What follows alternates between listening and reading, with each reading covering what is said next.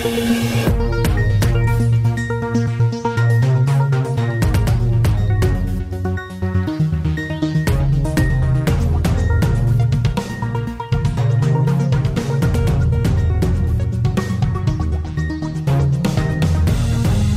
och välkommen till Nördigt Nyheter vecka 24 2020. Idag när detta spelas in är det onsdag den 10 juni och här är några av senaste tidens nyheter inom nördsvängen. Christopher Nolans kommande film Tenet kan eventuellt vara på väg att ge upp sitt premiärdatum i mitten av juli som han så krampaktigt hållit fast vid genom hela coronapandemin. När andra filmer en efter en antingen skjutit fram sina släppdatum eller rent av släppts direkt till streaming och on-demand-tjänster så har filmen med bland andra John David Washington, Robert Pattinson och Elizabeth Debicki i rollerna hållit förhoppningarna kvar om att vara rullen som välkomnar utsvultna filmälskare tillbaka till biomörkret när och om biograferna runt om i världen börjar öppna upp igen under sensommaren. Men nu verkar alltså Warner Brothers vara på gång med att meddela en framskjutning även för Tenet. Enligt uppgifter är man i full gång med att försöka hitta ett nytt datum, vilket nu verkar vara något problematiskt med tanke på hur många andra filmer som tvingats göra detsamma och gjort det trångt på releaseschemat för höst och vinter att hitta en lämplig ledig slott bland alla blockbusters som omskedulerats. Filmer som Black Widow, Wonder Woman 1984, Mulan ifrån Disney, A Quiet Place Part 2 med flera. Vad exakt för datum man väljer att släppa filmen på återstår att se. Det får framtiden utvisa. Det var ju inte bara färdiga filmer som blev tvungna att ställa in sina planerade premiärer. Även filmer och tv-serier under produktion har fått stänga ner arbetet under den pågående coronakrisen. Men nu verkar man i Hollywood och på andra håll förbereda sig på att återgå till jobbet och plocka upp produktionen igen på diverse avstannade projekt. I Kalifornien har delstatsguvernören Gavin Newsom gett klartecken för branschen att återgå till produktion under speciella säkerhetsprotokoll och riktlinjer den 12 juni, alltså nu på fredag i inspelandets stund, om det hela godkänns av lokala folkhälsomyndigheter. Bland annat berörs diverse reshoots för den kommande Marvel-serien WandaVision som eh, väntas släppas på streamingtjänsten Disney Plus i december i år.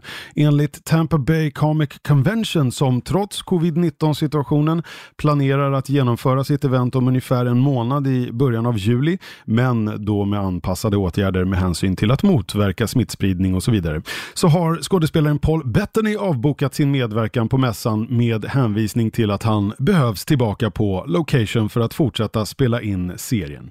Utöver Bettany i rollen som Vision så hittar man i rollistan även Elizabeth Olsen som Wanda, a.k.a. Scarlet Witch, samt Randall Park som repriserar sin roll som Agent Jimmy Woo från Ant-Man and the Wasp och Kat Dennings som gör detsamma med sin roll som Darcy från de två första Thor-filmerna samt Theona Paris som Monica Rambeau, det vill säga en äldre version av eh, dottern till Maria Rambeau i Captain Marvel-filmen. Det var alltså hon lilla tjejen som hjälpte Carol Danvers att välja färg på dräkten. Och så Catherine Hahn i rollen som en nyfiken granne och nu står det även klart att Evan Peters är klar för en roll i serien. Än så länge är det oklart vad för slags roll det handlar om, men det lär nog inte vara som Wandas bror Pietro Maximoff, även om han spelade en annan version av karaktären i Fox X-Men-filmer. Och också med tanke på att det även ryktas om att Aaron Taylor Johnson ska reprisera rollen som brorsan Quicksilver, vilket blir första gången sedan hans hastiga eh, framträdande i Avengers Age of Ultron från 2015. You didn't see that coming? Det verkar även som att de två andra Disney Plus MCU-serierna Loki och Falcon and the Winter Soldier enligt källor också kommer att återuppta produktionen under juli månad. Den sistnämnda i Prag i Tjeckien där man nu lättat på restriktionerna kring corona. Det vore ju bra med tanke på att den sex episoder långa serien med Bucky och Sam Wilson är tänkt att ha premiär redan nu i augusti.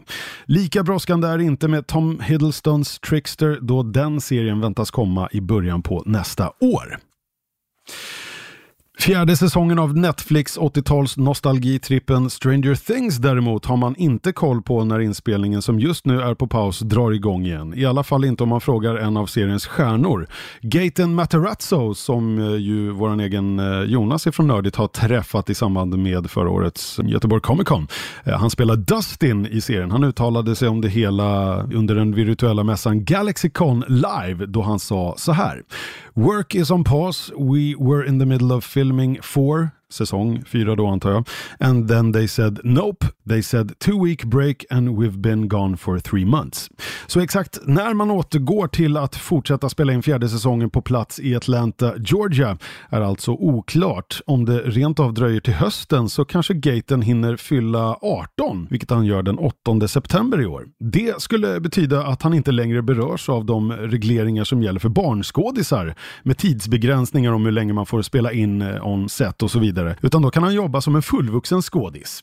I serien däremot så ska han ju fortsätta porträttera en 14-årig krulltott oavsett när inspelningen väl drar igång igen. En produktion som verkar ha lyckats dodga hela coronakalabaliken är ju The Mandalorian vars andra säsong ska vara så pass färdig att man kan hålla fast vid premiärdatumet i oktober i höst. Detta bekräftas nu av seriens skapare och showrunner John Favreau. We were lucky enough to have finished photography before the lockdown, so thanks to how technology forward Lucasfilm and ILM are, we've been able to do all the editing visual effects remotely. It will be available as planned on Disney Plus in October. Så sa han nyligen under en intervju på den virtuella mässan ATX TV som han gjorde tillsammans med Dave Filoni, Deborah Chow, Taika Waititi, Bryce Dallas Howard och Rick Famuyiwa, samtliga de regissörer av avsnitt från säsong 1. Det här har det tidigare ryktats om, men nu har alltså skaparen Favreau själv understrykt att så är fallet. Och under samma intervju försäkrade även regissören Deborah Chow att den planerade Obi-Wan Kenobi-serien med Ewan McGregor som hon är inblandad i fortfarande är på banan och under utveckling, även om rykten om strul kring produktionen, kreativa motsättningar och en eventuell nedläggning av projektet har florerat sedan en tid tillbaka. Det här har även bekräftats av McGregor själv under pressturnén som han gjorde för Birds of Prey-filmen filmen i början av året.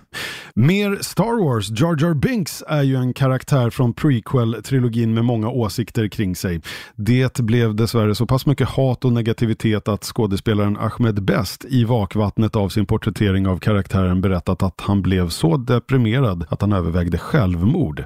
Så blev inte fallet, dock tack och lov, säga vad man vill om den klumpiga Gungan-gubben men ingen förtjänar ju ett så pass hårt slag av den ofta hänsynslösa toxic fandom-negativiteten som kan finnas. I ett Twitterinlägg som svar på en fråga nyligen så skrev Best att han mycket väl kan tänka sig att återvända till rollen om förutsättningarna är de rätta. Han ska redan på sätt och vis återvända till Star Wars-universumet i form av programledare för Jedi Temple Challenge, ett lekprogram på Disney Plus där barn eller padawans får utföra diverse uppgifter och utmaningar och tävla mot varandra i lag. Tänk Wild Kids eller Bäst i test fast då med lasersvärd och Star Wars-kulisser, typ. Programmet skulle ha haft premiär förra veckan men har skjutits fram till den här veckan för att lämna plats åt den pågående Black Lives Matter-rörelsen som svept över USA och många andra delar av världen senaste tiden. På tal om Black Lives Matter, en annan skådespelare från Star Wars-franchisen, John Boyega, som porträtterar Finn i den senaste trilogin, levererade i onsdags förra veckan ett passionerat tal framför en stor samling demonstranter i High Hyde Park i London, arrangerad till minne av dödandet av George Floyd. Under talet påpekade Boyega att hans uttalanden kanske kan komma att skada hans karriär, men att det är ett pris som han är villig att betala för en så pass viktig sak. Men Lucasfilm var inte sena med att visa sitt stöd för skådespelaren. I inlägg på sociala medier meddelade man på Star Wars olika officiella konton att man står bakom och tillsammans med John Boyega och meddelade att han är deras hjälte. Andra kollegor från franchisen som JJ Abrams och självaste Mark Hamill var också snabba med att gå ut och visa sitt stöd för eh, John Boyega i frågan. Vi fortsätter på spåret med senaste tidens demonstrationer gentemot polisvåld då Jerry Conway, skaparen av Marvel-karaktären The Punisher, nu vill göra en insats gentemot att den stilistiska dödskallesymbolen som Punisher bär används frekvent av medlemmar i polisväsendet i USA på deras uniformer och fordon etc. Förmodligen för att symbolisera hur de straffar brottslingar då. Speciellt på senaste tiden har symbolen kunnat ses bäras av poliser på virala videoupptagningar av konfrontationer med demonstranter, något som fått serieskaparen att reagera. I ett inlägg på Twitter uppmanar han svarta kreatörer och tecknare att ta kontakt med honom via DM för att delta i ett initiativ där syftet är att ta tillbaka dödskallen till BLM-rörelsen och göra den till, som han själv uttrycker det, en symbol för rättvisa och inte laglöst polisförtryck. Han fortsätter med att förklara att intäkterna från initiativet är tänkt att gå gå till välgörande ändamål kopplat till Black Lives Matter-rörelsen och fortsätter med att säga As to the debate over whether the Punisher symbol can ever be a symbol for justice, I agree that's an open question. What it must not be is a symbol of oppression. I want to deny police the use of the symbol by claiming it for BLM. Call it irony. I hope the results will speak for themselves. Och det här är inte första gången Conway reagerat på hur symbolen för hans skapelse används av polis. Tidigare har han bland annat i intervjusammanhang sagt att “To me, it's disturbing whenever I see authority figures embracing Punisher iconography because the Punisher represents a failure of the justice system. He's supposed to indict the collapse of social moral authority and the reality that some people can't depend on institutions like the police or the military to act in a just and capable way. The vigilante anti hero is fundamentally a critique of the justice system, an example of social failure. So when cops put Punisher skulls on their cars or members of the military wear Punisher skull patches, they basically side with an enemy of the system. They are embracing an outlaw mentality. Whether you think the Punisher is justified or not, whether you admire his code of ethics, he is an outlaw. He is a criminal. Police should not be embracing a criminal as their symbol. Så säger alltså skaparen Jerry Conway. Och så glada nyheter för alla som tyckte om filmen Spider-Man Into the Spider-Verse. Från och med igår tisdag så är produktionen officiellt igång för uppföljaren. Sony Image Works lead animator som han är, Nick Kondo, meddelade igår på sitt Twitterkonto att man satt igång, eller som han själv uttryckte det, First Day on the Job, som han skrev, och en länk till den korta videoteasern med olika Spidey-logos som har släppts tidigare. Phil Lord och Chris Miller kommer än en gång gång vara exekutiva producenter och Joaquim Dos Santos regisserar filmen som först var tänkt att släppas den 8 april 2022 men som skjutits fram till 7 oktober samma år på grund av, ja, du vet, Corona. Studio Ghibli har meddelat att man senare i sommar kommer påbörja byggandet av en nöjespark i hemlandet Japan baserad på sina populära filmer såsom My Neighbor Totoro, Princess Mononoke, Spirited Away och många andra. Bygget som ser ut att komma att kosta över 100 miljoner dollar ska påbörjas i juli och planerar att slå upp dörrarna till hösten 2022 och man räknar med att ha ungefär en miljon besökare per år. I parken som är tänkt att stå i paritet till eller rent av överträffa överträffa Disneyland-parker så ska man kunna träffa älskade karaktärer från de olika filmerna och röra sig i olika delar baserade på världarna från filmerna såsom Kikis Delivery Service vilket ju då i sin tur betyder att man kan vandra runt på gator i en slags Stockholm-Visby-hybrid anno 80-tal, som ju stod som inspiration för Hayao Miyazakis världsdesign i just den filmen. Ja, själv kan jag mer än gärna tänka mig att åka dit och krama en gigantisk Totoro så länge jag slipper stöta på No Face. Harry Potter-författaren J.K. Rowling har än en gång skapat kontrovers genom hennes inställning till transpersoner. I en serie tweets har hon, likt vad hon även gjorde i december förra året, påpekat sin åsikt om att det bara finns två biologiska kön, vilket upprört en stor del av fans till hennes berättelser som ser uttalandena som farliga, skadliga, fobiska och sårande gentemot transpersoner och icke-binära. Reaktionerna kommer dock inte bara från besvikna fans utan även skådespelare från såväl inom och utanför Potter-franchisen. Däribland Sarah Paulson, känd från American Horror Story, Jamila Jamil från The Good Place, såväl som Katie Leung som porträtterade karaktären Cho Chang i filmerna och självaste huvudrollsinnehavaren själv, Daniel Radcliffe. Skådespelaren bakom titelkaraktären Harry Potter svarade på Rowlings uttalanden i ett eget uttalande som han skrivit på hemsidan för The Trevor Project, som är en organisation som arbetar för självmordsprevention för unga personer inom LBTQ+. Radcliffe skriver bland annat att “Transgender women are women. Any statement to the contrary erases the identity and dignity of transgender people and goes against all advice given by professional healthcare associations who have far more expertise on this subject matter than either Joe or I. Och fortsätter med att uppmana fansen till att inte låta Rowlings uttalanden förstöra deras förkärlek till Potter-historierna. To all the people who now feel that their experience of the books has been tarnished or diminished, I am deeply sorry for the pain these comments have caused you. I really hope that you don't entirely lose what was valuable in these stories to you. If these books taught you that love is the strongest force in the universe, capable of overcoming anything, if they taught you that strength is found in diversity and that dogmatic ideas of pureness lead to the oppression of vulnerable groups, if you believe that a particular character is trans, non binary, or gender fluid, or that they are gay or bisexual, if you found anything in these stories that resonated with you and helped you at any time in your life, then that is between you and the book that you read. And in my opinion, nobody can touch that. It means to you what it means to you, and I hope that these comments will not taint that too much. DC Comics har avslutat sitt långvariga samarbete med serietidningsdistributören Diamond Comics till förmån för två andra outlets som skött tidningsleveranserna under coronapandemin då Diamond tillfälligt blivit tvungna att pausa sin business. Som något av en blixt från klar himmel har serietidningsförlaget dragit sig ur dealen och använder från och med nu istället Lunar Distribution och USC Comics som båda ägs av stora återförsäljare av tidningar samt att Penguin Random House också kommer att sköta en del av distributionen.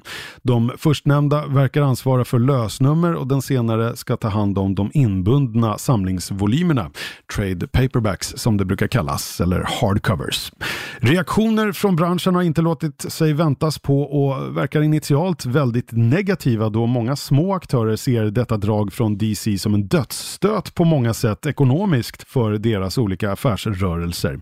Många menar att även om Diamond Comics länge hade något av ett monopol på serietidningsdistributionen så fungerade systemet men att man nu kommer att få betydligt svårare att få lönsamhet i den fysiska försäljningen av DC-tidningar med de eh, nya förutsättningarna, speciellt i en eh, så ekonomiskt ansträngd tid som man nu befinner sig i med tanke på coronapandemin. Själva säger DC så här om beslutet i ett mejl till butikerna och återförsäljarna. This change in DC's distribution plans has not been made lightly and follows a long period of thought and consideration. The change of direction is in line with DC's overall strategic vision intended to improve the health of and strengthen the direct market as well as grow the number of fans who read comics worldwide. Så säger DC. DC själva alltså. En tv-serie är ju på gång baserad på det storydrivna spelet The Last of Us vars andra installation ju släpps väldigt snart här i nästa vecka. Nu har man spikat vem som ska regissera åtminstone pilotavsnittet för den kommande HBO-serien, vilket är ingen mindre än svenske Johan Renck. För oss 90-talskids inte bara en framgångsrik regissör utan även med förflutet som artisten Stackabo, Here We Go Again och allt det där. Eh, föga otippat kanske när allt kommer omkring omkring då seriens showrunner är ingen mindre än Craig Mazin som ju även låg bakom tv-serien Chernobyl där Renke också var inblandad som regissör. I en intervju med Discussing Film berättar svenskan att han åtminstone fått förtroendet att bringa första avsnittet till liv och att han och Mazin haft långa och regelbundna diskussioner med Neil Druckmann, spelskaparen hos Naughty Dog, om exakt hur man ska gå tillväga för att adaptera Joel och Ellie vars karaktär karaktärer är så pass djupt etablerade i spelet redan för att få till värdiga versioner även i tv-serieform. Steam Game Festival skulle ha dragit igång igår men har skjutits fram. Den 16 till 22 juni går Valves event istället av stapeln med möjlighet att testa demos av kommande spel, chatta med utvecklare och se livestreams. Exakt varför eventet sköts upp har inte sagts men med största sannolikhet är det på grund av oroligheterna i USA just nu kring BLM-protesterna. Likaså har även Blizzard skjutit upp sin livestream av World of Warcraft Shadowlands som skulle hållits igår, tisdag. Något nytt datum har ännu inte utannonserats. Och I förra veckans ordinarie podd så berättade vi att Sony Playstation 5-eventet skulle skjutas på framtiden, också på grund av oroligheterna i USA. Men nu är ett nytt datum spikat. Den 11 juni, alltså imorgon i inspelandets stund, så går det av stapeln klockan 22 svensk tid. Håll koll på playstation.com PS5. På den andra spelkonsolplattformen florerar annars rykten just nu om att ett nytt Halo-spel är under utveckling hos 343 Industries. I alla fall enligt en jobbannons på Microsofts hemsida där man söker en senior producer som ska jobba på ett nytt projekt i Halo-universumet som det står. Med en brasklapp för att det kanske rent av handlar om ännu ej släppta Halo Infinite som är schemalagt till i vinter i samband med släppet av nya konsolen Xbox Series X. Men teoretiskt och kanske mer troligt skulle det kunna handla om ett helt nytt spin-off-spel. Åtminstone har spelseriens fans passat på att börja spekulera vilt kring det hela. Är du sugen på att söka jobbet så finns annonsen som sagt på hemsidan careers.microsoft.com. Minns du känslan av att hålla en Game Gear i händerna? Det gör i alla fall inte jag. Och då var jag ändå en stolt Sega Mega Drive-spelare back in the day. Spel och konsoltillverkaren Sega släppte sin handhållna konkurrent till Nintendos Game Boy i början av 90-talet, men man failade väl ganska rejält kan man säga, åtminstone i våra krokar av världen. Nu till hösten den 6 oktober kommer i alla fall en miniversion av den handhållna konsolen, till en början bara i Japan och frågan är om och när den kan nå våra händer här i Europa och övriga världen och eh, frågan är om man ens bryr sig. Tre stora spelsläpp har vi framför oss den kommande veckan och nästa, däribland tidigare nämnda The Last of Us Part 2 som släpps exklusivt av Naughty Dog till Sony Playstation den 19 juni. Dessförinnan kommer också Desperados 3, en uppföljare nästan ett och ett halvt decennium in the making, samt FPS-RTSen Disintegration från V1 Interactive med bland annat Marcus Lehto, medkreatör till Halo-serien. Båda dessa till såväl PC som Xbox One och PS4.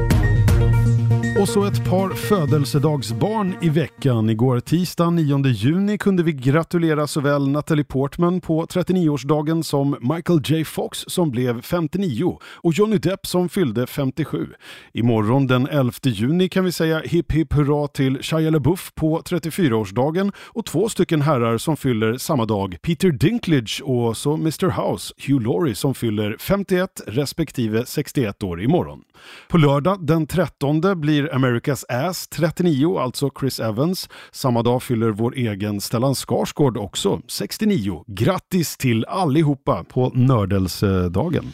Har du synpunkter på något i veckans nyhetssvep eller vill tipsa redaktionen om något eller undra något? Hör av dig till lyssnarmejlet nördigt.nu och håll även koll på hemsidan nördigt.nu så hörs vi igen om en vecka. Jag heter Peter Kjellin.